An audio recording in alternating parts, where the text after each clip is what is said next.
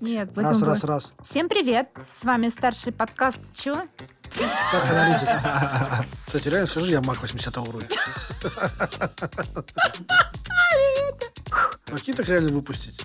Может, ничего себе, вот это вообще как бы... Все, давайте начнем, а то я сейчас покраснею и блинчиком стану. А, подкаст «Старший аналитик», сезон 3, эпизод 1, дубль 1.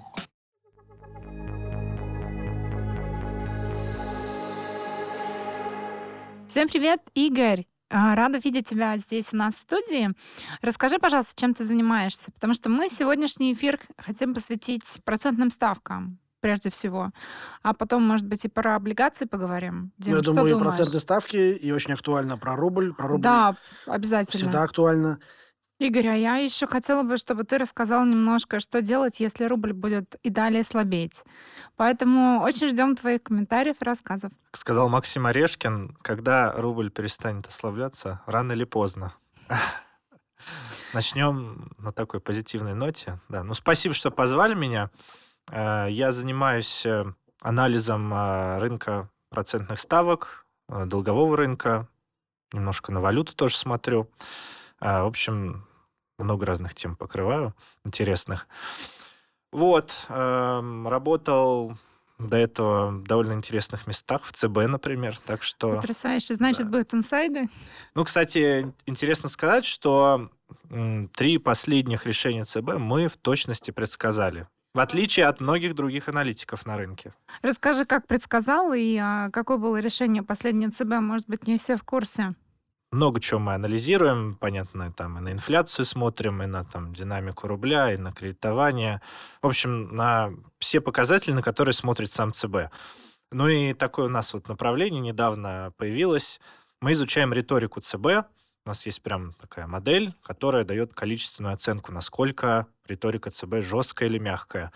Вот, и эта моделька нам очень хорошо помогает в предсказании решений ЦБ.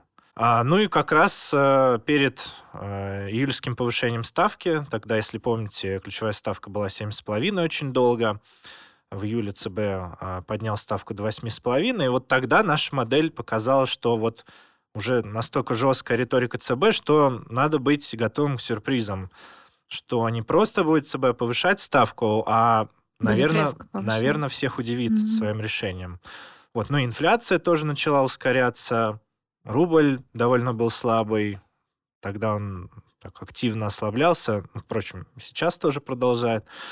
Вот, в общем, все сошлось в одной точке, и мы дали такой вот а, прогноз как бы вне консенсуса, что ЦБ поднимет ставку сразу на 100, при том, что ну, большинство аналитиков ожидало, что все-таки там будет более аккуратное какое-то действие со стороны ЦБ. Там, не помню уже точно, сколько там консенсус ждал, ну, что-то порядка 50 байсных пунктов. Вот, ну и э, после этого повышения ставки мы увидели, что риторика ЦБ ничуть не стала мягче. Наоборот, э, ЦБ просигнализировал, что надо быть готовым к еще сюрпризам, к еще таким агрессивным действиям с их стороны. Вот. И, собственно, в августе мы вот увидели внезапное такое повышение сразу до 12%, и в сентябре в итоге э, ключ подняли до 13%. Игорь, а у меня сразу же вопрос. А почему ЦБ действует именно ступенчато? И как выбирает а, именно размер этой ступеньки, чтобы повышать? Ну, на самом деле, насколько мы понимаем, естественно, нет там ни одной модели у ЦБ, которая бы им сказала, что вот нужно точно поднять ставку там на 100 байсных пунктов или на 50 байсных пунктов. Просто э, ЦБ своими действиями э, хочет дать определенный сигнал рынку. То есть э, важно не только решение ЦБ, но и коммуникация, которую они дают. Никто на рынке, в общем-то, не ожидал такого резкого повышения сразу до 12%. А ЦБ взял и сделал это. То есть э, они дали понять, что они не собираются мириться с э, ускорением инфляции и что абсолютно точно в следующем году инфляция обратно вернется к 4%. Просто это был такой вот сильный Сигнал. сигнал, для рынка. Ну а в сентябре уже поняли, что, видимо, этого недостаточно. Такая фраза была у ЦБ, что долговой рынок не осознал, что высокие ставки с нами надолго. Вот. И они решили еще повысить ставку, чтобы как бы Дать Еще- сигнал, что это надолго. еще более си- сильный сигнал такой дать, да, что действительно надолго не стоит ждать снижения в ближайшие месяцы. Вот, но это как бы имело свой эффект. Действительно, сильно повысились рыночные ставки, доходности ФЗ улетели наверх.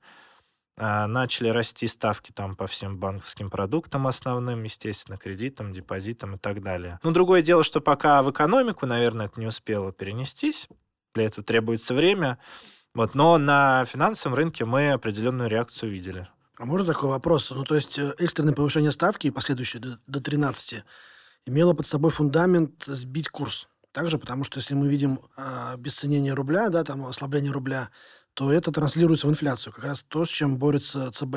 Но получается так, что первый экстренный хайк до 12, он лишь имел краткосрочный эффект, то есть рубль откатил, и потом, собственно, он сейчас снова там в районе 100 продолжает торговаться, плюс-минус, да, то есть, ну, вроде как по пониманию 100 рублей это какой-то некий психологический такой барьер, выше которого, в общем-то, вообще не хочется пускать рубль. Ну да, понятно, что одной из задач ЦБ было, да, действительно сгладить давление на рубль. Вот, ну и вроде как в моменте это помогло, хотя на самом деле я бы не сказал, что это был эффект от ключевой ставки. Скорее всего, вот новости о том, что власти проводят переговоры с экспортерами, вот это был как бы более сильный такой фактор. Дело в том, что теперь ключевая ставка не влияет так на валютный рынок, как она влияла раньше. То есть э, раньше у нас на рынке были нерезиденты, которые торговали ОФЗ, они имели возможность быстро заходить в наши бумаги, выходить. Естественно, это влияло на курс. У наших банков был более такой широкий доступ к мировому валютному рынку. Они тоже могли совершать там разные операции в зависимости от там, своих ожиданий от действий ЦБ. Теперь этого нет. Вот. И теперь э, ЦБ влияет на курс скорее опосредованно своей ключевой ставкой. То есть сейчас скорее вот основной канал, как ЦБ влияет на курс, это через импорт. Ну, то есть ставка повышается, а, становится менее доступным кредит, ну и, соответственно, снижается потребительский спрос, и как часть потребительского спроса снижается спрос на импорт. Вот. То есть сейчас все совсем по-другому, и не стоит ждать, что вот э, очень быстро мы увидим эффект от повышение ставки. Кстати, интересно, сам ЦБ оценивал, насколько э, снизилась реакция валютного курса на решение ЦБ по ставке. Раньше где-то изменение ставки на 1 процентный пункт приводило к э, изменению курса на 0,9%. А теперь э, вот влияние ставки на курс в 4 раза меньше. Ну, то есть видно, что очень большие изменения произошли. И нам надо быть более терпеливыми, наверное, и более серьезно относиться к вот этому сигналу ЦБ, что высокие ставки надолго. А если мы сравним исторически, да, то есть исторически мы уже сталкивались с периодами, да, по резкого повышения процентной ключевой ставки. Расскажи, может быть, тогда различия, да, между этими периодами, и почему сейчас, да, не действует так. Мы, мы уже понимаем, что рынок рубля стал другой. Ну да, если помните, вот в 2014 году было сильное повышение ставки сразу до 17%.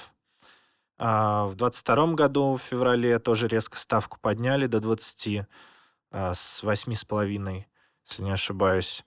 Вот. Сейчас, ну, тоже довольно резкое изменение ставки, но оно продиктовано совершенно другими причинами. Тогда и в 2014 году, и в начале 2022 а, главной причиной таких действий ЦБ были опасения относительно финансовой стабильности. То есть, ну, просто в 2014 году, например, происходил обвал рубля, а, и такие были признаки а, паники среди вкладчиков. То же самое примерно происходило и в начале 2022 года. Просто чтобы вот предотвратить все вот эти вот а, явления панические, ЦБ тогда вот так резко ставку поднимал. Сейчас все-таки этого нет. А, и главная проблема это просто, что слишком высокая инфляция, усилились инфляционные риски, тоже ослабляется рубль. Да, может быть, не так резко, одномоментно, как это было раньше, но тоже это естественный инфляционный риск такой. Вот. А, ну и эм, тут важно понимать, что э, повышая ставку сейчас, ЦБ не рассчитывает увидеть инфляцию уже там низкой. Через месяцев шесть? Через, ну, даже конце этого года, да. он понимает, что инфляция будет довольно-таки высокой по итогам 2023 года. Сейчас у них прогноз 6,5%. На самом деле у них диапазон от 6 до 7. То есть все, что они делают, это скорее задел на следующий год. Поскольку, чтобы вот все эти решения ЦБ транслировались в экономику, нужно, чтобы прошло много времени. Вот. ЦБ оценивает как бы срок, в течение которого их политика начинает э, проявляться в экономике где-то 3-6 кварталов. Вот. То есть довольно большой срок, больше года. Игорь, а вот а, если мы подискутируем, а что было бы, если бы ЦБ не был настолько активным, проактивным, я бы сказала. Что было бы? То есть а, задумывался ли, может быть, а, ты или коллеги наши тоже из твоего департамента, что было бы? Вот мне всегда интересно порассуждать в эту сторону. И, может быть, есть примеры стран, в которых э, ЦБ не мог справиться с этим и не был таким проактивным, как в России?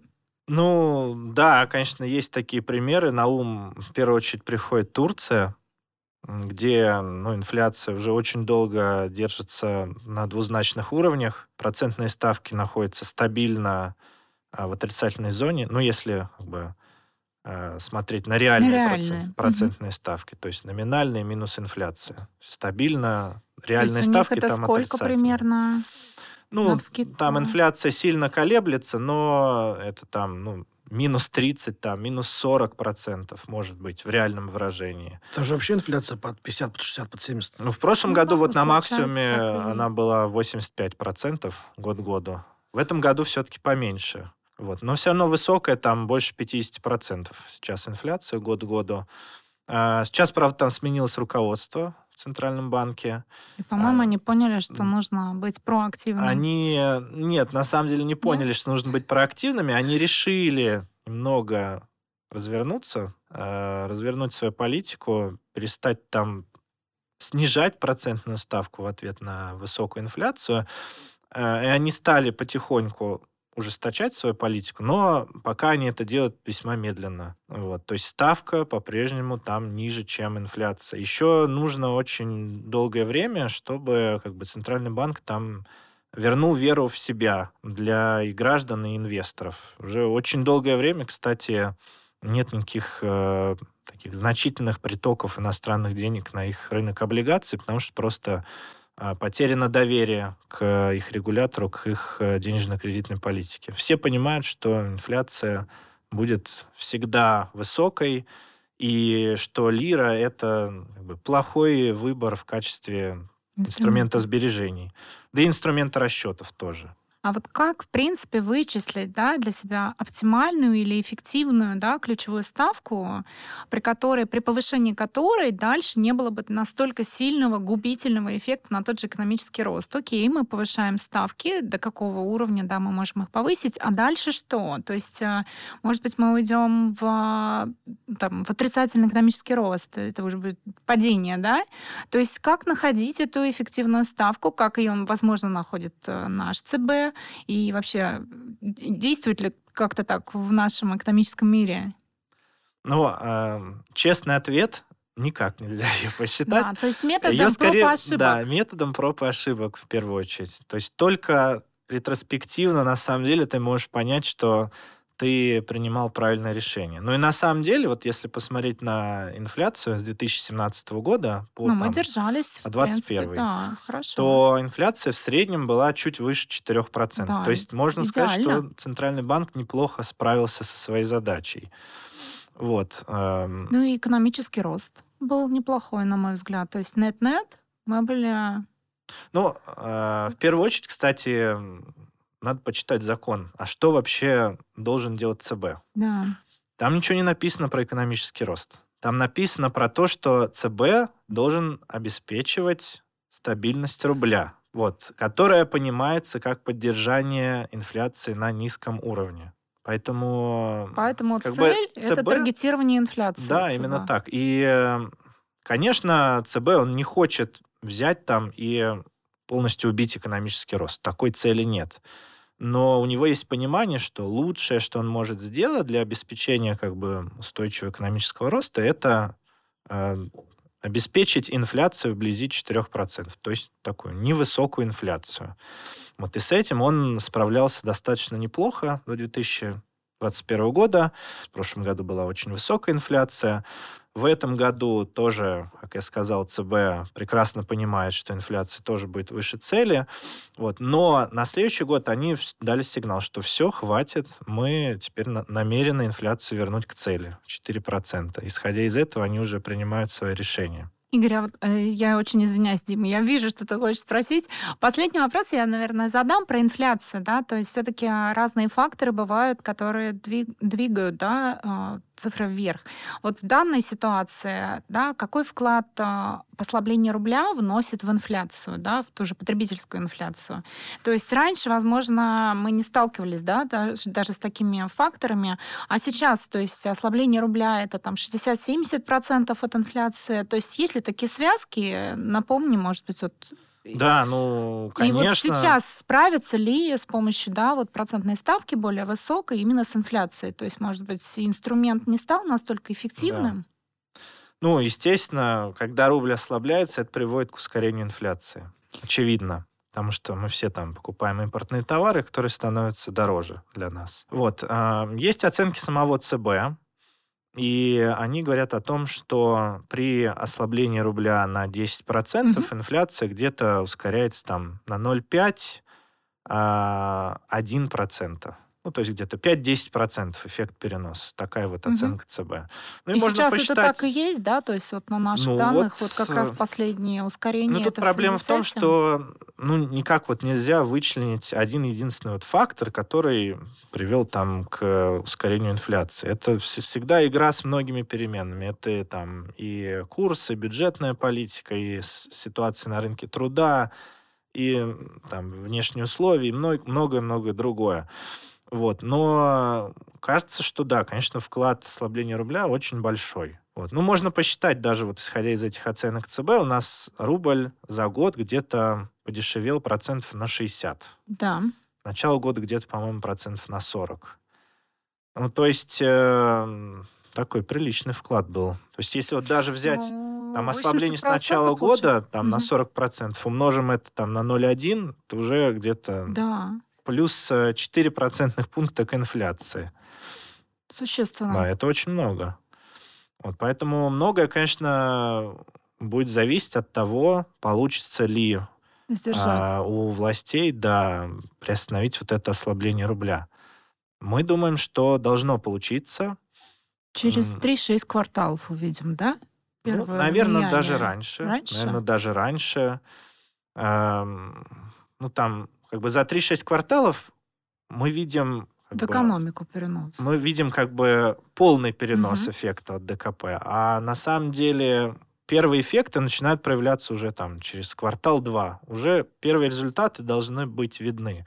Просто 3-6 кварталов занимает полный перенос решений ЦБ. Вот, эм, поэтому да, все-таки должен рубль стабилизироваться, но первую очередь не за счет ключевой ставки, а за счет того, что у нас все неплохо с точки зрения внешней торговли. И вот вчерашние цифры, допустим, по торговому балансу, они как раз это подтверждают, что экспорт весьма неплохо себя чувствует.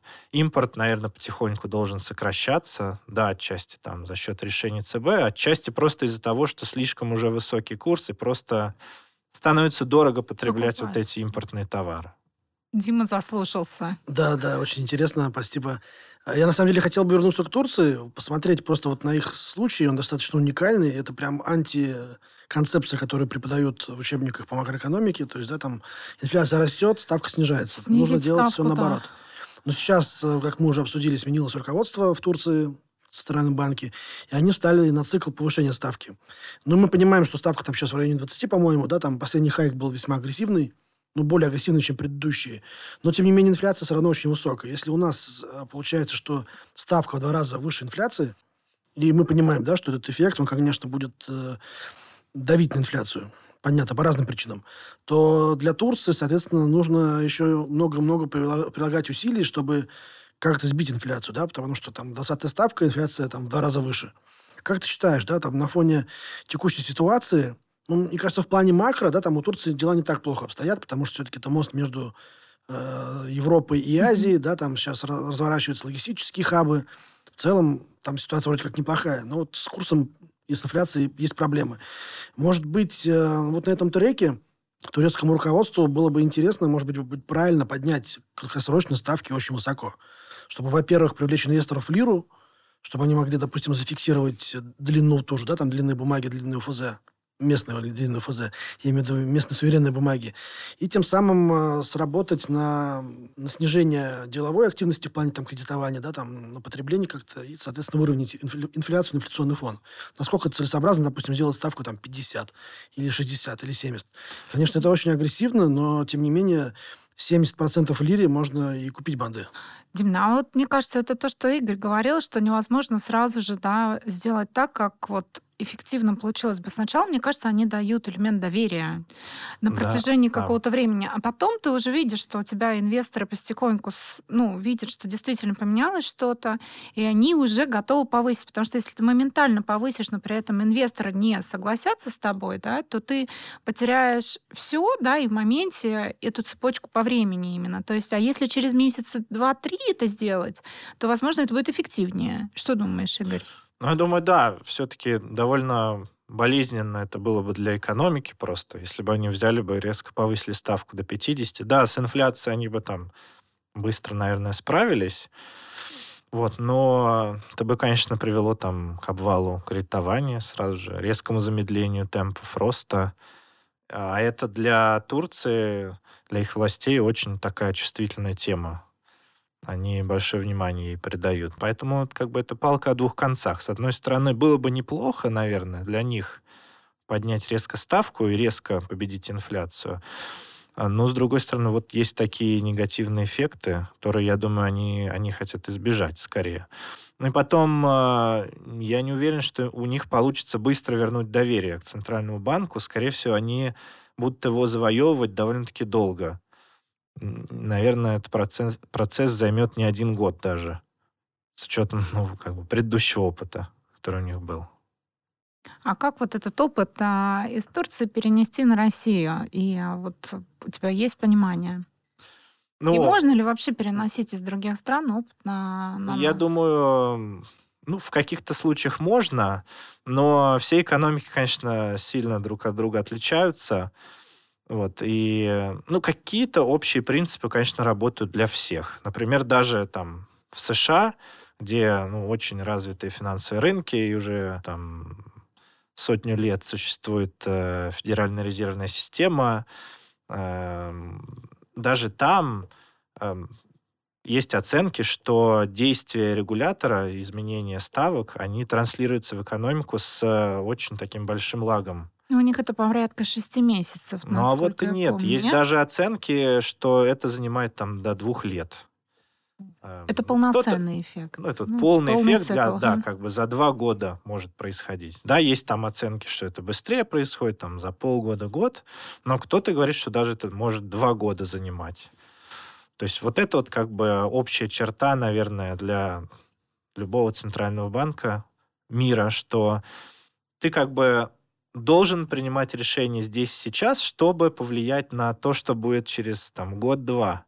В этом-то как раз и сложность, что как бы, сейчас ситуация может быть вроде бы и спокойная, достаточно посмотреть на текущий там уровень инфляции год к году в России. Они не такие уж большие. Ну, по сравнению с Турцией, да. Да, по сравнению Богу. с Турцией. Да.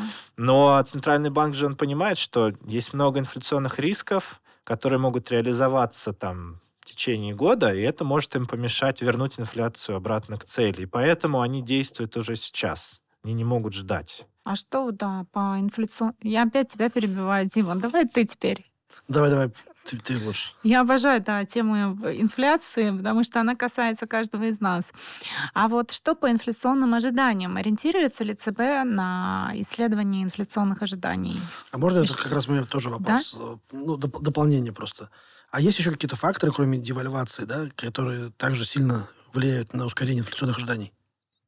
Ну, рост цен, ну, Девальвация – это, пожалуй, такой ключевой фактор. Но мы по себе, наверное, можно даже судить. Ну, главный индикатор, на который мы смотрим, естественно, курс. Но да, конечно, ЦБ, он ориентируется на инфляционные ожидания, каждый месяц э, выходят данные, и ну, как раз-таки вот одна из причин, почему ЦБ продолжил ставку повышать в сентябре, потому что они увидели Рост. повышение Мгм. инфляционных ожиданий. Когда инфляционные ожидания растут, это означает, что как бы, требуется еще более высокая ставка. То есть ЦБ, он всегда смотрит не на номинальный уровень ставок, а на реальный. То есть э, смотрит на то, как вот эта номинальная ставка сочетается с инфляционными ожиданиями. То есть насколько хорошо текущая ставка компенсирует инвесторам инфляционные риски. Вот если инфляционные ожидания слишком высокие, да, там, пусть даже текущая инфляция низкая, все равно это вот может быть причиной для там, дальнейшего повышения ставки. И как раз-таки, наверное, вот сейчас мы видим, что рубль продолжает слабеть, по крайней мере, если сравнивать с прошлым заседанием ЦБ. Вот. И как бы снова вполне разумно, я думаю, ожидать повышения ставки в октябре. До Вот. какого уровня, Игорь? Мы, нам всем интересно, учитывая, что предыдущие вы уже предсказали. Да. И верно. А, и, ну, мы думаем, что до 14 поднимут они в октябре. А дальше что? э, И могут вполне даже до 15 в декабре. Ну, прям это- 15 хорошее круглое число. Да, да. и мне кажется, Там вполне можно там побыть на нем. приятное, да. Только не для всех. Но не только из-за этого они могут до такого уровня поднять. Они стали с э, недавнего времени публиковать прогнозы по ключевой ставке, хотя долго сопротивлялись, кстати, этому. Вот, но и вот 14% это вот прям их базовый прогноз, можно сказать. То есть середина их прогнозного диапазона на конец, на, ну, как бы на оставшуюся часть этого года. То есть, да, 14%, я думаю, практически гарантированно, что они поднимут. До 15% это, ну, надо смотреть на данные, что будет происходить. А хорошо ли, что, ли, что они начали э, давать прогноз? Потому что иногда эффект неожиданности, да, он на рынок более эффективно сказывается. А здесь вроде все уже ожидают и плавно подстраиваются, и вроде никаких изменений. Может быть, и не стоило начинать? Что думаешь? Ир, мне э, вспоминается случай на одном из э, форумов, на которых я был. Там- Когда задавали много вопросов? Нет, там один из участников сказал, что э, ну, а зачем Центральный банк так вот открыто говорит, что он собирается повышать ставку? Ведь э, все сразу бегут за кредитами, начинают как бы вот пытаться перед этим повышением выбрать все свои лимиты предодобренные, да, там, и зафиксировать вот эту низкую ставку. Давайте э, вы будете как бы коммуницировать свои решения только среди узкого как бы круга Чтобы инвесторов, участников знали. рынка чтобы они заранее знали, да. Вот, но нет, на самом деле, конечно, Я за открытость, на самом деле, Игорь. Я уже спросила так. конечно, да. конечно, так быть не может, что ЦБ только кому-то говорит, а там всему рынку не сообщает, что они собираются делать. Конечно, ну, кстати, э, не только ключевая ставка важна. Важна, опять-таки, коммуникация ЦБ и ожидания, которые складываются в результате этой коммуникации. Вот хороший пример – это сентябрьское заседание недавнее. Эм, Тогда рынок фактически заложил в котировки то, что ЦБ сможет перейти к снижению ставок в течение нескольких там ближайших месяцев. Вот. ЦБ на это посмотрел и сказал, что нет, э, этого не произойдет. И дал наоборот, и решил Мгм. дать противоположный сигнал и повысил ставки. То есть вот как бы тут важно смотреть на ожидания тоже рынка и на то, чего хочет получить ЦБ в результате своих действий. Еще один хороший пример. э, Вот у ЦБ есть регулярный такой отчет о денежно-кредитных условиях. И он вот за август-сентябрь показал, что, в общем-то, ужесточения не произошло. То есть, с одной стороны, ставки вроде бы растут, там, по кредитам, депозитам. С другой стороны, если посмотреть на рынок корпоративных бандов, там сузились спреды, Мгм. продолжаются высокими темпами э, рост кредитного портфеля по-прежнему. То есть все еще кажется, может казаться ЦБ, что текущего уровня ставок недостаточно, и требуется еще дополнительное повышение. А может такой вот вопрос? Сейчас мы немножко, конечно, ушли далеко уже про ставки. Да, да, да. Скоро, наверное, будем говорить о том, что делать О том, что делать. Но у меня такой вот вопрос э, весьма интересный. То есть э, инфляция, инфляцию рознь. Поскольку публикуются цифры 6, там 7% ожидаемые. Но наши слушатели могут сказать, что ну какой там 6, там посмотрите, там магазин, там чек, допустим, был э, год назад совсем другим, да, там, чем сейчас. Вот почему вот именно сейчас, э, да, там вот есть такое, можно сказать, разногласие, да, в, в разных инфляциях. Ну, потому что, наверное, все-таки правильно сказать, что для каждой инфляции она своя, да, и есть какой-то такой стандартизированный, стандартизированный эм, набор продуктов, который вот именно исчисляется да, Центральным банком, Росстатом. Росстат же, да, у нас считает, Росстатом. Да, да. И эта инфляция именно транслируется, и почему именно на эту инфляцию делают фокус ЦБ, да, там, а не на какую-то другую. Я могу даже ответить. Давай, Ир. Я попробую, Игорь. А ты меня поправь, если что. Вот, э, на мой взгляд, это просто связано с тем, что когда считает Росстат инфляцию, они берут и Москву, и все регионы. И, в принципе, у тебя э, потребительская инфляция по Москве, она э, в весах такая же, как и в регионах. В регионах распространение инфляции не такое же, как, например, в Москве. Поэтому вот э, относительно вот мои друзья тоже жалуются, стало все дорого, дорого, дорого. Но, например, в регионах это не совсем так. И поэтому, когда ты усредняешь по всей стране, а особенно берешь по потребительской корзине не такой, как многие там закупаются, да, различные магазины, да, для разного типа клиента. На каждого клиента свой магазин. И, соответственно, Росстат считает все-таки по определенным позициям. И на самом деле я решила для себя сделать эксперимент и а, сравнила потребительскую корзину свою, да, например, с обычной Росстатовской, где там гречка обычная, мясо обычное, без всяких ягодок, да, которые там э, кто-то покупает. И у меня получилось, что действительно инфляцию да, для себя я могу удержать. И многие жалуются, что там бензин подорожал. Но не все на самом деле а, да, используют транспорт, э, личный автомобиль. У нас многие ездят в метро. Метро не повышает так. То есть, соответственно, зависит от вклада компонент, да, которые у тебя в потреблении есть. Соответственно, если в среднем мы смотрим, то, безусловно, а, Росстат или там, от, тем более ЦБ не может ориентироваться на класс выше да, среднего. Соответственно, у тебя и получается, что инфляция на самом деле по потребительской корзине, которую обычную да, смотрят, она, она вот такая, какая публикуется. Да, конечно, все, все именно так и есть, что ну, как бы ЦБ есть индикатор определенный, на который они ориентируются, да, и э, ну вот в этой потребительской корзине, на которую ориентируется ЦБ, там не так много товаров с э, Импортных, импортной наверное, компонентой, да. да, как может быть, допустим, у тебя или, или у Димы. Вот в этом, в этом, в этом, в этом все и дело. Нет, совсем нет? нет. Только на отечественное ориентируюсь.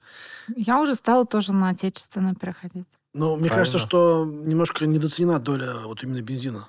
Бензина? бензин, он же, он же везде, да, там это, это расход, который лежит на всей логистике.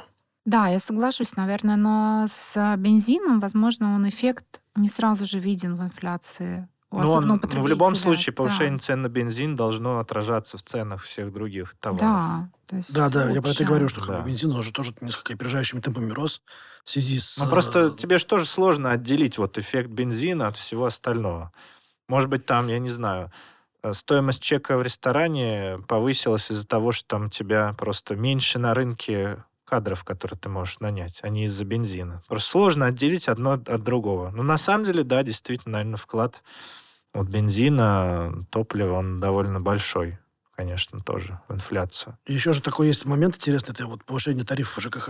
Это прям единоразово проходит, и сразу же там э, да. видим вклад в инфляцию. Ну и, кстати, поэтому э, ЦБ, он смотрит не на общую инфляцию, когда принимает решение, а смотрит на более такие эм, аналитические, что ли, показатели инфляции, которые очищаются от разных вот таких сезонных волатильных компонентов, от разных там разовых факторов.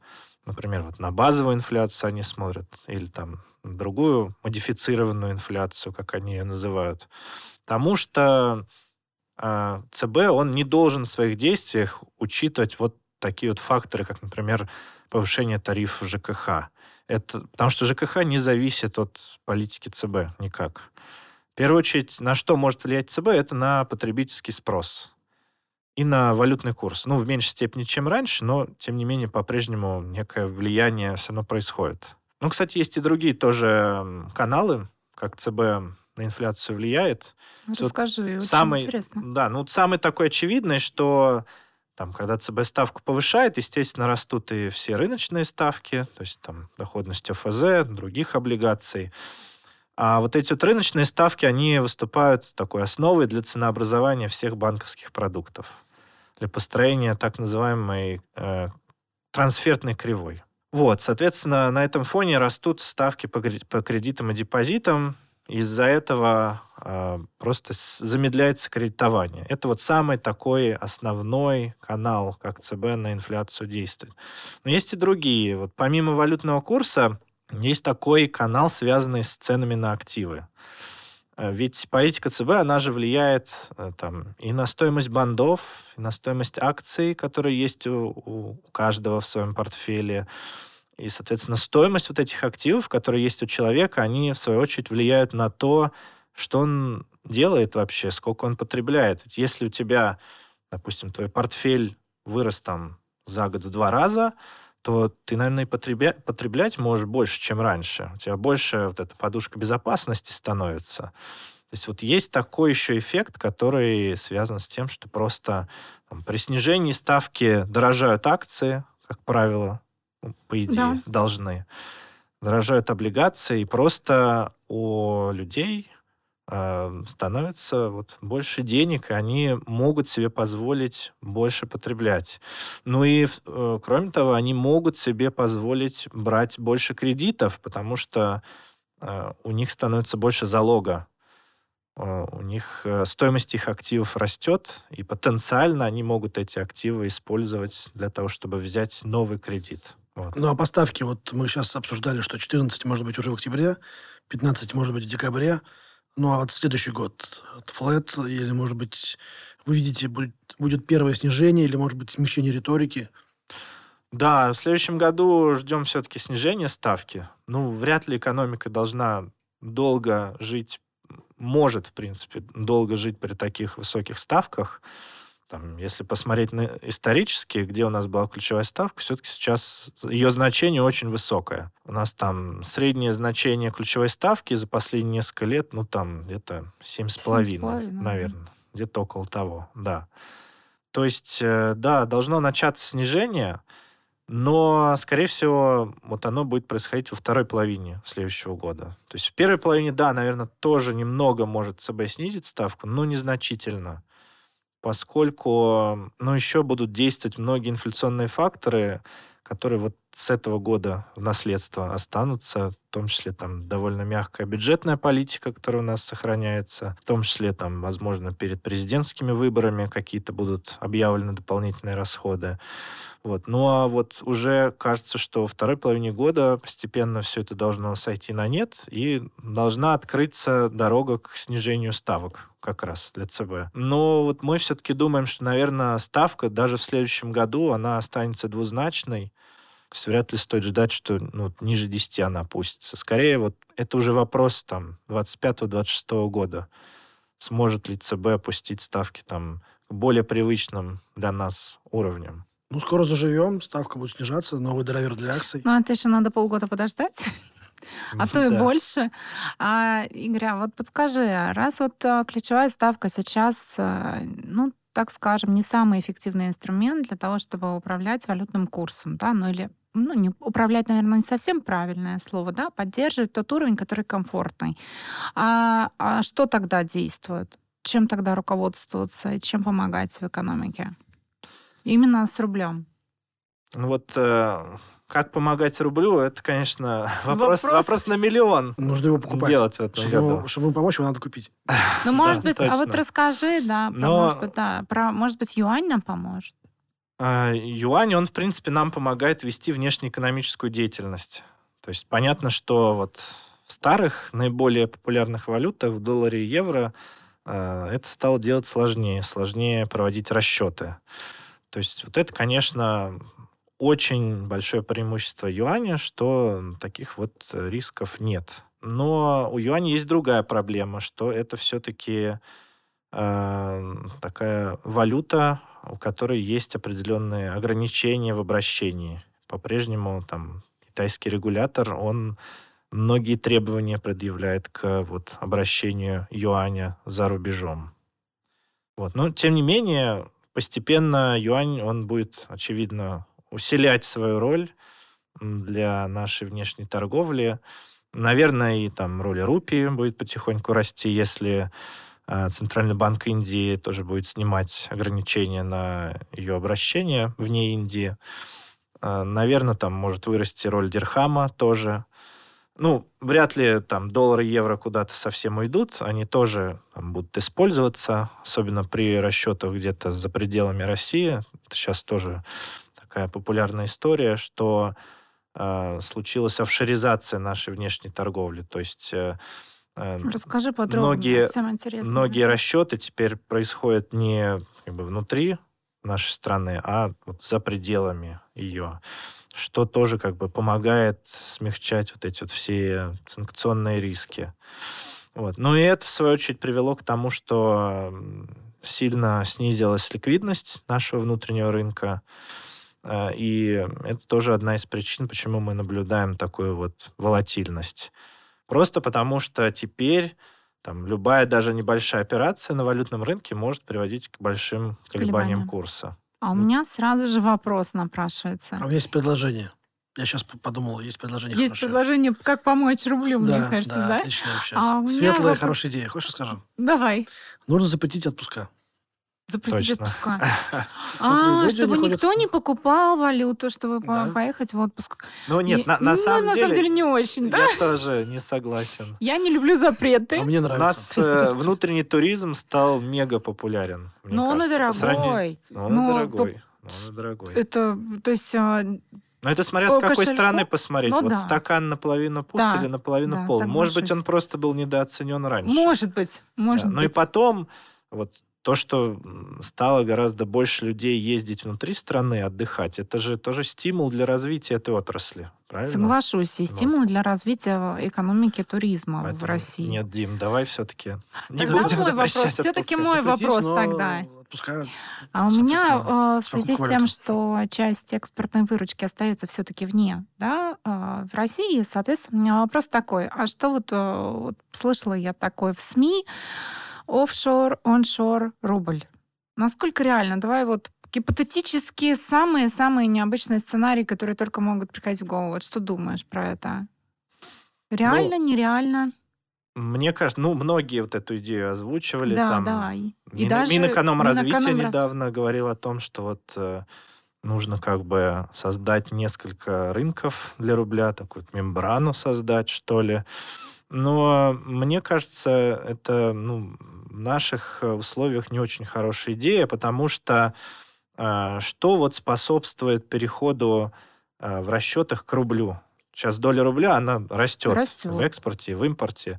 То, что рубль, он свободно конвертируется, и тебе не нужно там получать никакие разрешения для того, чтобы его выводить куда-то за рубеж э, текущих условиях, когда и так сложно проводить внешнеэкономические расчеты, как бы главный принцип, наверное, не навредить. Вот, и поэтому вот такая мера, мне кажется, рискованной. Именно Лучше... для внешней торговли. Да, Конечно. мне кажется, это рискованно для внешней торговли, но и кроме того, в принципе, э, это может, мне кажется, привести, если вдруг такое решение будет принято, это может привести к давлению на рубль, потому что Все Для память. тебя валюта, да, которую ты не можешь свободно там двигать между рынками, свободно ее там конвертировать в какие-то другие активы, это хуже, чем валюта, которая свободно обращается. А был ли опыт каких-то других стран, может быть? Ты уже знаешь про Турцию, может быть, еще и какие-то другие примеры знаешь? Да, ну, самое ну, очевидное Китай? Китай. Да. Да. Но тут-то важно держать э, в голове, что они двигаются в обратном направлении. То есть у них, наоборот, был закрытый а сейчас капитальный счет, а сейчас, наоборот, они приоткрываются для мира и, наоборот, стимулируют интернационализацию юаня.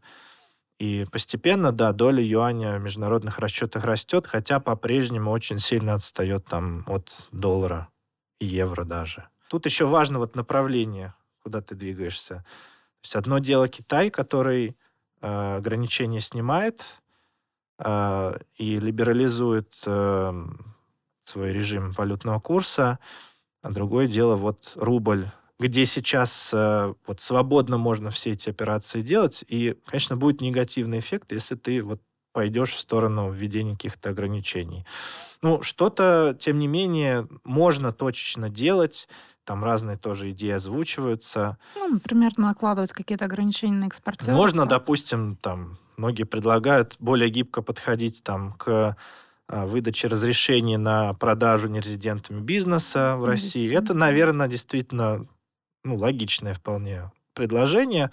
Но вот так, чтобы э, взять и для всех э, установить такой вот режим двойного рубля, это, мне кажется, не имеет смысла. Ну так, и ЦБ примерно такой же точки зрения придерживается. Будем надеяться. Ну, э, фантастический сценарий мы обсудили, может быть, к реальным перейдем. Вот еще один вопрос интересный хотел спросить пока не забыл. Давай. Вот э, получается, что сейчас ставка в Америке 5, 5,25. Ну, там может быть еще повышение, неважно, да, там трежеры торгуются под 5. Соответственно, ну, есть такие определенные новости, которые ходили в СМИ, что вроде как экспортеры должным образом не, не дозаводят ту выручку, которая, возможно, помогла бы рублю. То есть очень большой объем выручки валютной лежит за контуром России – если бы они там всем дружно поднапряглись бы, да, там можно было бы там сводить рубль 90 к 80, и, может быть, было бы все хорошо с инфляцией. И вот такой возникает вопрос, что там 15 ставка, и дифференциал ставок получается уже весьма интересно, даже с учетом того, что 10%. там там практически 10%. Может быть, это будет побуждать именно экспортеров не занимать рубли на погашение каких-то текущих необходимостей, да, там, потому что, ну, сори, там, рублевая стоимость денег, да, там, процентная, это уже там не 8% по ключу, а уже там на эмитента там 10-12, это уже 15, и на эмитента это уже получается 17, 17, 19. То есть это запустится такой механизм, который будет э, действительно в, среднесроке стимулировать экспортеров продавать выручку и нести деньги на рублевые счета. Да, ты все правильно говоришь, и ЦБ, в общем-то, открытым текстом тоже говорит, что из-за этого они во многом ставку и повышают. Чтобы не было вот таких ситуаций, когда экспортер вместо того, чтобы продавать валюту и приносить ее на внутренний рынок, он берет рублевый кредит, чтобы покрыть свои там, рублевые издержки. А у любого там экспортера нашего все равно очень большая доля именно рублевых издержек. То есть как ни крути, там, многим компаниям приходится почти всю свою валютную выручку э, ну, либо сюда э, приносить с внешнего рынка, либо, вот как ты сказал, брать рублевой кредит, чтобы удовлетворить вот эти потребности. Вот, то есть, ну да, действительно, это очень такая э, такая важная тема, которую преследует ЦБ в том числе. Ну, соответственно, если мы увидим, что... Но эффект будет, наверное, не сразу все-таки, пока Да, именно так, именно так. То есть это, То наверное, есть, месяца вот, два-три нам еще придется если, подождать. Да, посмотреть на данные по августу, по- по-прежнему там очень быстро росло кредитование. Э, ну, вроде бы как в сентябре уже некое замедление там произошло. Дело в том, что э, ты вот ставку повышаешь, но ведь э, у всех там корпоратов, кто хотел получить кредит, у них уже есть там некоторые предодобренные да, кредиты, да. кредитные линии, которые они вот как раз стараются в последний момент выбрать перед дополнительным повышением ставки. И поэтому как бы действительно эффект он виден не сразу. Нам придется подождать чтобы, ну, Но наконец, рубль стабилизировался да, и развернулся. Ты веришь в стабилизацию курса рубля, да? Да, Должно быть так, во всяком Какие случае. у нас прогнозы на конец текущего года, на конец следующего? Ну, по доллару мы ждем 90 на, на конец, конец года, этого да? года, да. В следующем году Будет зависеть, такая. наверное, Прямая линия, что тоже будет 90. В принципе, если рубль стабилизируется, это уже будет здорово. И, э, по крайней мере, уже мы не будем видеть инфляционного эффекта от валютного рынка. То есть тут, как бы, да, важно смотреть на как бы, темп изменения курса за год. То есть в этом году он упал на 60%, в следующем году будет стабилен. То есть с точки зрения инфляции ситуация гораздо лучше будет. И это как, как бы должно позволить ЦБ, наконец, ставку снизить с таких вот заградительно высоких уровней.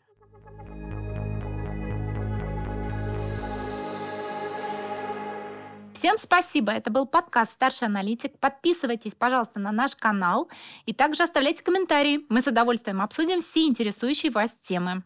Хочу еще раз напомнить, что все, что мы сказали, не является индивидуальной инвестиционной рекомендацией. Подписывайтесь на наш канал, пишите комментарии, ставьте лайки и успешных сделок. Всем пока!